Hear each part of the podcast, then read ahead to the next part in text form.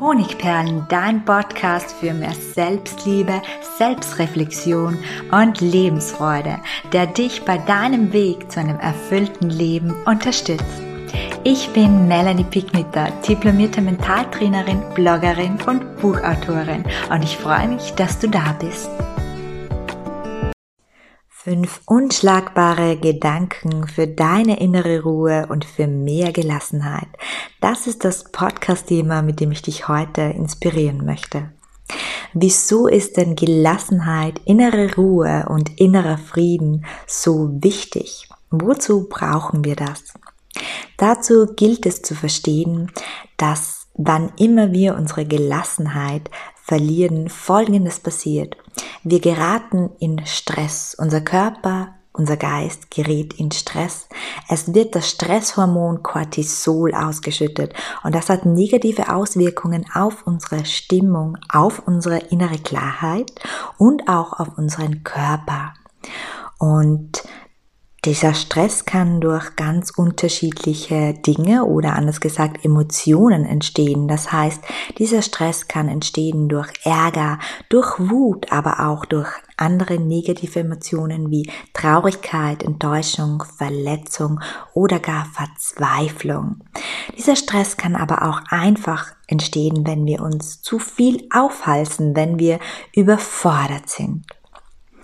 Und natürlich gilt es deshalb, all diese Situationen zu vermeiden. Und zwar darum, damit wir bei uns selbst bleiben.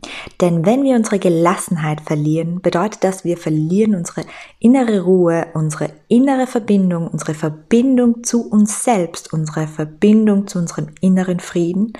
Und das bedeutet, wir sind im Außen, wir sind im Außen und pulvern all unsere Energie in das Geschehen, in die Situation oder in den Menschen, der uns gerade ärgert.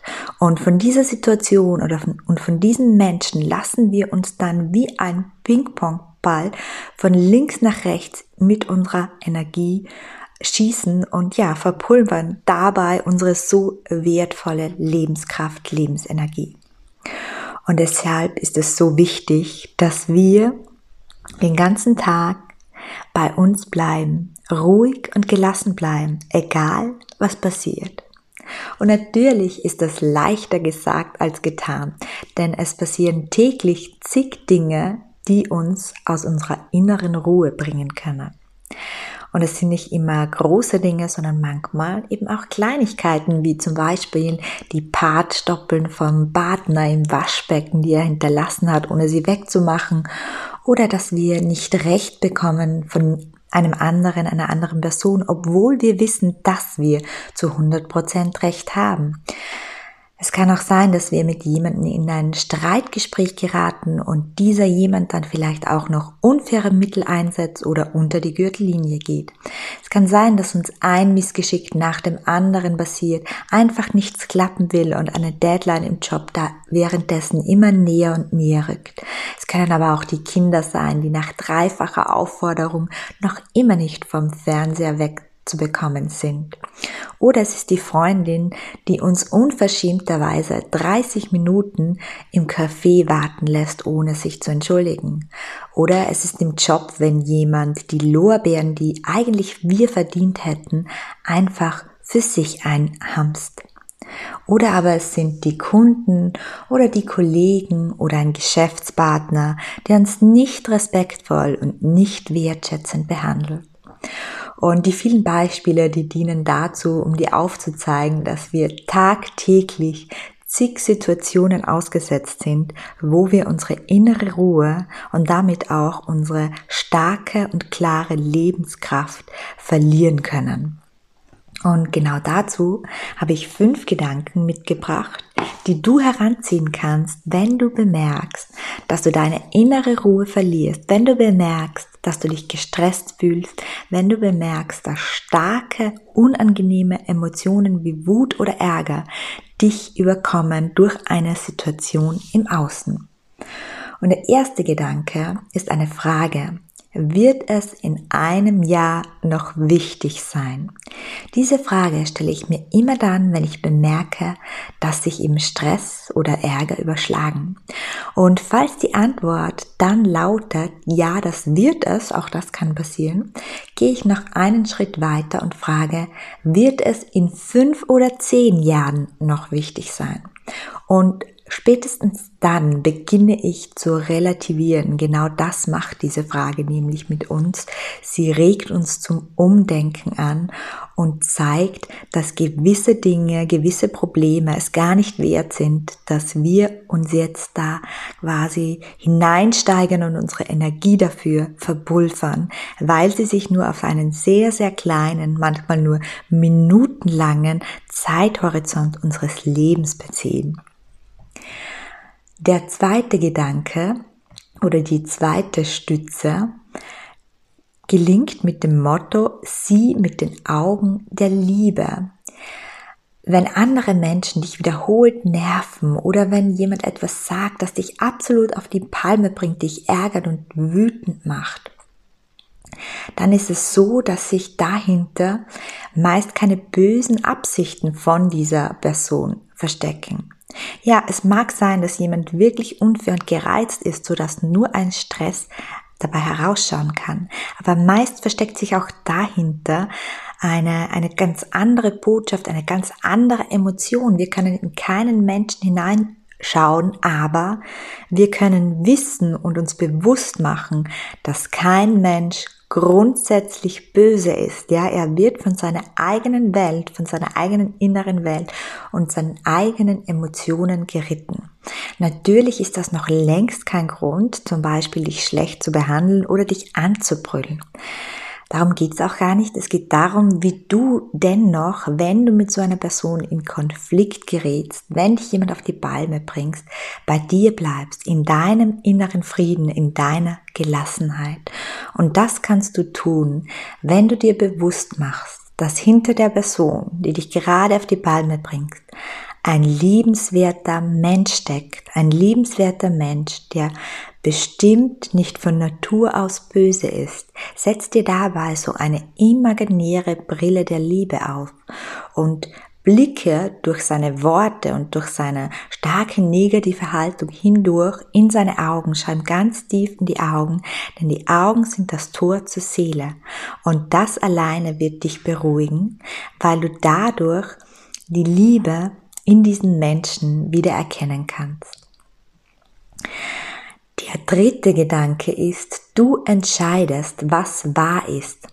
Häufig neigen wir dazu, uns über Aussagen, Meinungen und Beurteilungen unserer Mitmenschen maßgeblich aufzuregen.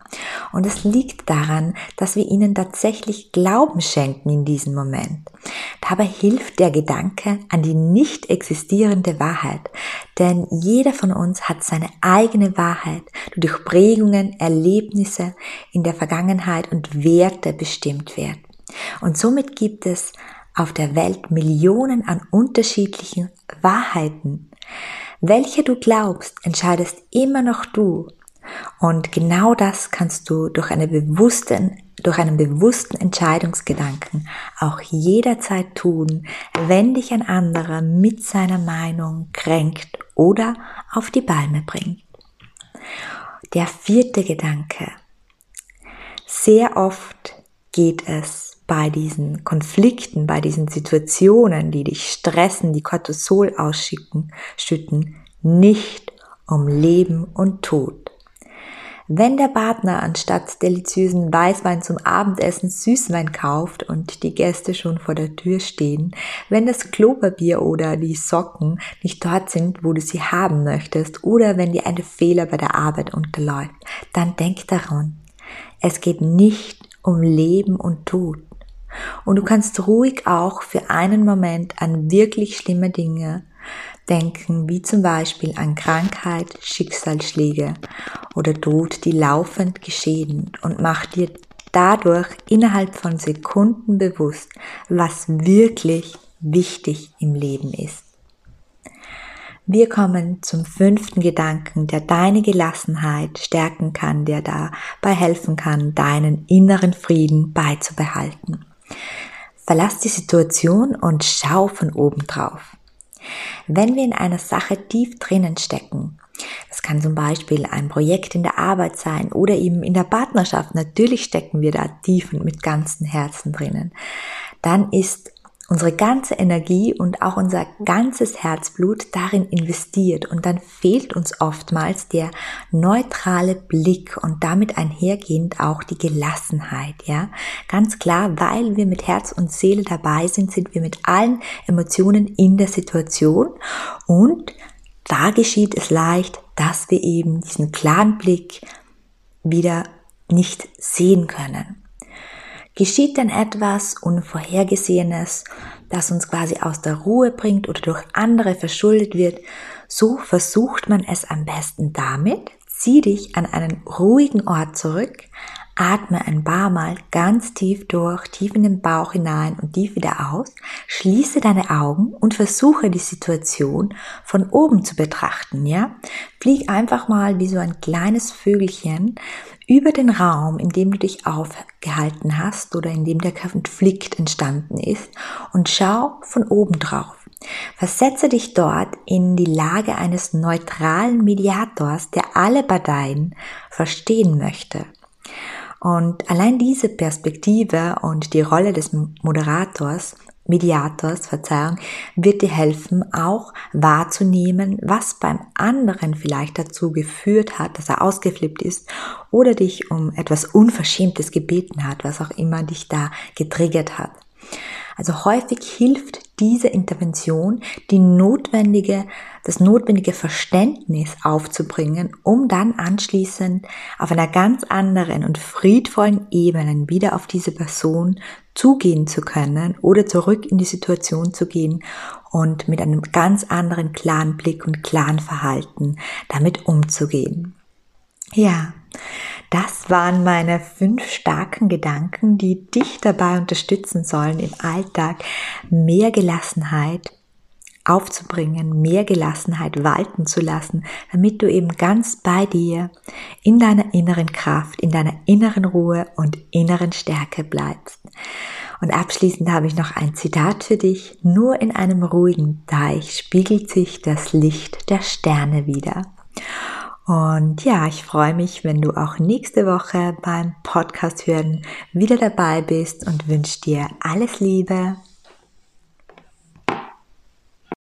Ganz viel mehr über Mentaltraining, Selbstliebe, Selbstwertgefühl und Erfüllung gibt es auf meinem Blog Honigperlen.at, in meinen Kursen und natürlich in meinen Büchern.